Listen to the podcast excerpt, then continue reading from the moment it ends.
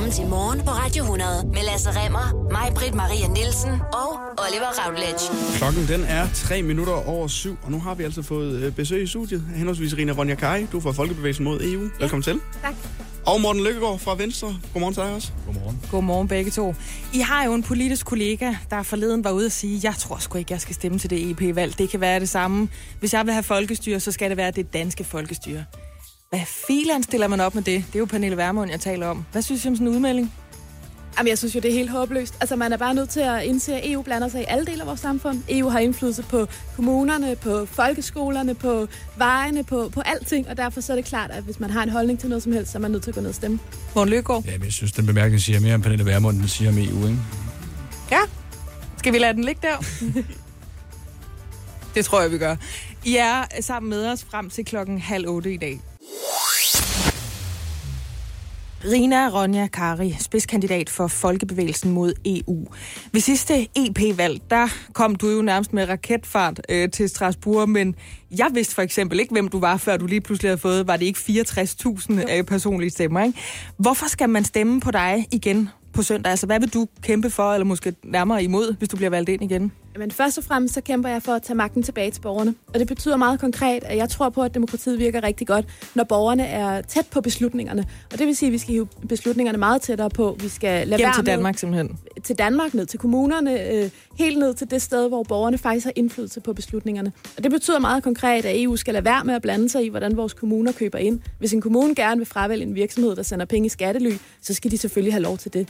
Det betyder også, at vi skal have lov til at kræve lige løn for lige arbejde på samme arbejdsplads. Sådan så når der kommer EU-borgere til Danmark og arbejder, så skal de selvfølgelig have de samme rettigheder som deres lokale kollegaer. Det har de ikke i dag på grund af EU. Så man kan sige, at der er en masse ting, hvor vi faktisk skal have sørget for, at det er borgerne, der bestemmer igen, i stedet for at det skal være EU, der blander sig. At det skal være en stærk magt der. Ja. Øh, Morten Lykkegaard, du har jo siddet i parlamentet i mere end 8 år, 8 et halvt faktisk. Hvorfor stiller du op igen? Skal ham med rockstjernen fra Jylland bare ikke have den plads, eller hvorfor skal vi stemme på dig igen? Jeg satser på, at vi får det begge to, ikke? Det er Søren Gade, vi snakker Det om. ser, det ser også sådan ud, hvis jeg, hvis jeg skulle komme med et bud. Nej, men det, det, jeg skal derned igen, fordi arbejdet er jo ikke gjort færdigt. Altså, EU Nej. er, jo, EU er jo opbrud, det er jo en kliché, men det er jo mere rigtigt end nogensinde. Det er et super, super vigtigt valg. Tag nu og gå hen og stem for det første, og så stem på et parti, som går ind for samarbejde, fordi det her handler fundamentalt set om, om man er ryggen til de problemer, der er, eller man, man sætter sig ind ved bordet. Vi har klima- og miljøproblemer, vi har, vi har store migrationsproblemer, vi skal have ordnet markedet, så det, det, det er til for borgerne. Alle de her problemer skal vi selvfølgelig arbejde videre på, og det er Venstre garanten for. Vi har siddet nede i nogle år, vi ved, hvad der er, der vores skoen trykker, og det er også, det er også der er garanten for det. Rina Ronja Kai, hvis nu man synes, det der med EP-valget, det er sådan lidt, øhm, jeg vil nærmest kalde det uhåndgribeligt, også fordi opbuddet af udspil, der er interessant for journalisterne, det flyder jo virkelig over i forhold til at de politiske partier, de overbyder hinanden lige for tiden. Det ligger næsten samtidig. Øh, her på stationen har vi også haft rigtig meget folketingsvalg fokus, og nu er det EP, fordi det er jo også vigtigt, som I selv siger, det er jo skide vigtigt. Hvis man alligevel synes, jeg har svært ved at styre ret i det, jeg har svært ved at finde ud af, hvem er det egentlig, der varetager mine interesser, kan du så ikke prøve at beskrive den person, den af vores lyttere, øh, som skal stemme på dig? Hvad går man ind for? Hvad synes man er vigtigt, hvis man skal stemme på dig? Hvis man synes, at det lokale demokrati, det nære demokrati er vigtigt, hvis man synes, det er vigtigt, at vi kan beskytte mennesker og natur imod øh, regler, der giver virksomhederne forrang og giver virksomhederne alt for mange rettigheder, hvis man synes, det er vigtigt, at vi kan beskytte arbejdstagerne, sikre dem de samme løn- og arbejdsvilkår, og hvis man først og fremmest synes, det er vigtigt at være i centrum for beslutningerne og have indflydelse på beslutningerne, så er det mig, man skal stemme på. Hvis man antager, at Rina Ronja Kari, hun måske kommer til at kæmpe lidt med en spidskandidat fra enhedslisten om at have en yderposition på venstreflanken i parlamentet, hvordan adskiller du dig så fra det, det fokus, som Rina Ronja har, øh, Morten Lykkegaard? Jamen altså, jeg, jeg repræsenterer jo samarbejdet. Jeg repræsenterer ideen om, at hvis man sætter sig sammen internationalt, så opnår man noget. Altså, jeg, jeg, jeg har jo fuld sympati for Rina Ronjas lokale fokus og alt det der. Det er fint nok, vi skal have EU ned i øjenhøjde, vi skal sørge for, at man er med i kommunerne osv. osv. Men det, det virkelig handler om, er jo, at, at de store spørgsmål, de, de ting, vi ikke kan klare selv, de grænseoverskridende problemer, dem skal vi lære at sidde sammen med de andre og få løst. Og der er, lad os tage klima og miljø. Vi har et lille bitte aftryk på verden i Danmark. Vi vil gerne gøre rigtig meget, men vi gør mest, hvis vi tvinger tyskerne og polakkerne, som fyrer med kul for eksempel, til at gøre mere. Det kræver, at vi sidder med ved bordet. Det bliver vi garanten for. Øh, Rina Ronja Kai, kan vi løse klimakrisen udenom EU? Altså, du vil jo gerne vælges ind for at kunne komme ned og, øh, kan man sige, øh, begrænse i virkeligheden EU's indvirkning. Kan man overhovedet det? Altså problemet er jo, at EU heller ikke løser klimakrisen. Så i virkeligheden står vi i den forfærdelige situation, at der ikke rigtig er nogen, der gør det lige nu. Vi har lavet en Paris-aftale, som er en global aftale om, hvordan vi skal løse klimakrisen, men hverken EU eller Danmark lever op til den i dag. Og det i sig selv er selvfølgelig en skandale og et kæmpestort problem. Vi kan ikke løse det, uh, uanset hvad vi gør, lige med et quick fix, men vi har en stripforslag til, hvordan man kan gøre det på lidt længere sigt, og vi er bare nødt til at være hurtige nu. Morten Løgaard, det er jo din partiformand, som ikke har levet op til de tal, vi skal i forhold til Paris-aftalen. Hvad synes du? Kan man løse den her klimakrise udenom EU, eller skal det foregå i Strasbourg, hvor du skal være med til at løse den? Det skal man selvfølgelig. Altså, hvis jeg må drille Ringer lidt, så er det jo lidt mærkeligt. Du bliver jo ikke svare på spørgsmålet. Hvad er det alternativ til det her? Vi, vi er jo nødt til at stå sammen, og det er et intet sted, at det er mere åbenbart end på klimaspørgsmålet. Og det, det tror jeg virkelig også, at folkebevægelsen er klar over. Men altså for at komme tilbage til, til hvad, vi, hvad vi mener. Altså det her er jo en indbegrebet af et EU-projekt. Og det er EU, der, der skal stå sammen om det her. Og EU var jo også operationelt under Paris-aftalen. Det var EU, der sørgede for, at vi fik Paris-aftalen kørt, kørt hjem. Og vi skal selvfølgelig følge Men kan det ikke være lige meget, hvis den ikke virker? Jamen, den virker jo. Vi er jo i gang, men vi er bare ikke hurtigt nok. Jeg tror, der er en almindelig enighed om, at tempoet er problemet lige nu. Fordi vi kan jo se, forskerne siger til os, prøv at høre, I, kan, I når ikke de der 20-50 mål om klimaneutralitet, hvis ikke vi speeder op. Så alle speeder op nu. Det er også derfor, du ser alle partier i den her velkamp tale om det så ja. meget, som vi gør. Det er jo fordi, vi ikke er i gang med noget. Der er en masse ting i gang i EU. For eksempel på den store energipakke, som er en af de helt store sviner, nemlig energien. Ikke? Så vi skal, vi skal videre, og vi skal i hurtigere tempo. Har han ret i det, Rine Rønnekaj? Ja, den sidste del, at det skal gå hurtigere, helt ja. afgjort. Og, men jeg synes bare, man er nødt til at holde fast i, målsætningen for EU er bare ikke høj nok. Altså hvis vi kigger på, hvor meget vi skal reducere vores CO2-udslip, så er øh, EU's ambitioner simpelthen alt for lave. Det vil sige, at vi kommer ikke til at leve op til Paris-aftalen. Samtidig så vælger EU jo at lave handelsforhandlinger, for eksempel med USA, som har meldt sig helt ud af Paris-aftalen. Det vil sige, at man er i virkeligheden aktivt med til at undergrave hele aftalen. Og der må man bare konstatere, at EU fungerer simpelthen ikke til at redde klimaet. Jamen, aktivt med til at undergrave aftalen, Morten Løkgaard? Ja, Marina, er glasset halvt fyldt og halvt tomt? Vi er nødt til at tage fat i sted, og, og EU er de mest ambitiøse i verden. Vi er mere ambitiøse i Kinesien, vi er mere ambitiøse amerikanere. Vi skal sætte standarden. Det er rigtigt, vi internt er vi uenige om, om målsætninger lige nu, men det bliver vi enige om. Tro mig, der er Lars Løkke har sat sig sammen med Macron og gået i spidsen for at for eksempel at få de her regeringsledere i EU til at have den samme målsætning. Og man er på vej, det kommer, men det er klart, at tempoet er stadigvæk et problem. Lige om lidt, så skal vi snakke om et andet problem, nemlig flygtningekrisen. Og vi skal også tale om, hvordan man bedst løser den. Om det er i parlamentet i Strasbourg, eller om det er herhjemme. Vi har snakket om klimaet. Det ved vi godt, også i forhold til folketingsvalget. Det er vigtigt, men en anden ting, der også er vigtigt, det er flygtningekrisen. Morten Lyngård, jeg ved, at begge dele sådan set er vigtigt for dig. Hvis du bliver spurgt, er det klima eller er det flygtninge, så kan du ikke vælge, så siger du, det er begge dele. Kan man løse klimakrisen udenom EU, som dine politiske marker her, Rina Ronja Kaje, hun ønsker sig? Det kan man selvfølgelig ikke, og det er selvfølgelig, det ville være dejligt, at, øh, at man kunne sige, at det ene var vigtigere end det andet, men nu, det, det man, nemme nuancer, det er jo ikke sådan noget, det er jo ikke mediernes stærke side, men lad os nu, lad nu ligge. Altså, jeg er nødt til at pege på begge dele, for de er begge to enormt vigtige, og de peger begge to den samme retning, nemlig at EU må træde til. Vi har jo en krise, som har varet siden 2015 nu, da vi så folk vandre op af E45, og ja. siden da har det jo været helt åbenbart, at vi skulle samles, fordi det er grænseoverskridende problematikker. Vi skal have styrket vores ydre grænse, vi skal have hjulpet så alle de her afrikanske unge mænd, de ikke sætter kursen mod nord. Hvad jeg godt kan forstå, de gør, fordi de vil da hellere have en tilværelse heroppe, når de, når de har det trøstesløst derhjemme. Vi skal sørge for, at Afrika får det bedre. Vi skal massivt investere. Samtidig skal vi sørge for, at alle de mange, der slap ind mellem 2015 og, og, og nu, og som ikke har ret til at være, de bliver sendt hjem på en ordentlig måde. De bliver motiveret til at komme hjem. Alt det skal vi ordne på én gang.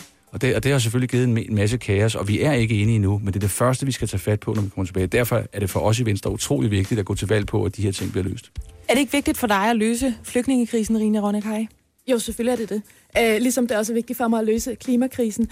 Øh, begge kriser viser bare også, at EU har været øh, totalt elendige til at løse problemer. Altså, øh, man har ikke levet op til de mål, man selv har sat sig i Paris-aftalen, og i forhold til flygtningekrisen, så kan man sige, der blev det øh, tydeligt, hvordan at EU øh, ikke har den interne solidaritet, og i virkeligheden at samarbejdet smuldrer på rigtig mange måder.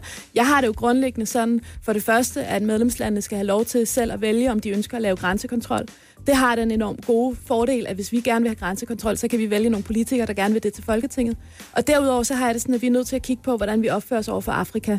Og der må man bare sige, at den politik, vi fører i dag, er i virkeligheden øh, skadelig. På den måde, at vi laver eksportstøtte til landbruget, der går ned og underminerer de lokale landbrug i Afrika, dermed i virkeligheden er med til at fastholde folk i fattigdom. Vi går ind og laver handelsaftaler med afrikanske lande, der i virkeligheden understøtter regimer, som er langt fra at være demokratiske, som derimod bryder menneskerettighederne hele tiden, og som i virkeligheden også med til at skabe endnu flere flygtninge. Så man kan sige, at nogle af de ting, vi først og fremmest skal gøre, det er i virkeligheden at holde op med at, at skade Afrika på den måde, som vi gør i dag. Så hvis man øh, river bukserne lidt ned på det øh, etablissement, som er til rådighed nu for os europæiske borgere, hvad skal der så være i stedet for? Altså, så er man vel nødt til at foreslå noget nyt og noget bedre. Hvad kunne det være? Jamen, vi foreslår jo, at Danmark skal kunne melde sig ud af EU, og vi skal holde en folkeafstemning om det. Så skal vi være EU's gode nabo. Det betyder... Vi have et Dexit?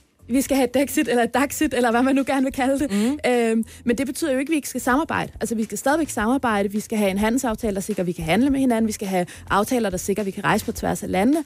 Øh, og så skal vi selvfølgelig kigge på, hvad er der for nogle andre muligheder for at samarbejde om de grænseoverskridende problemer.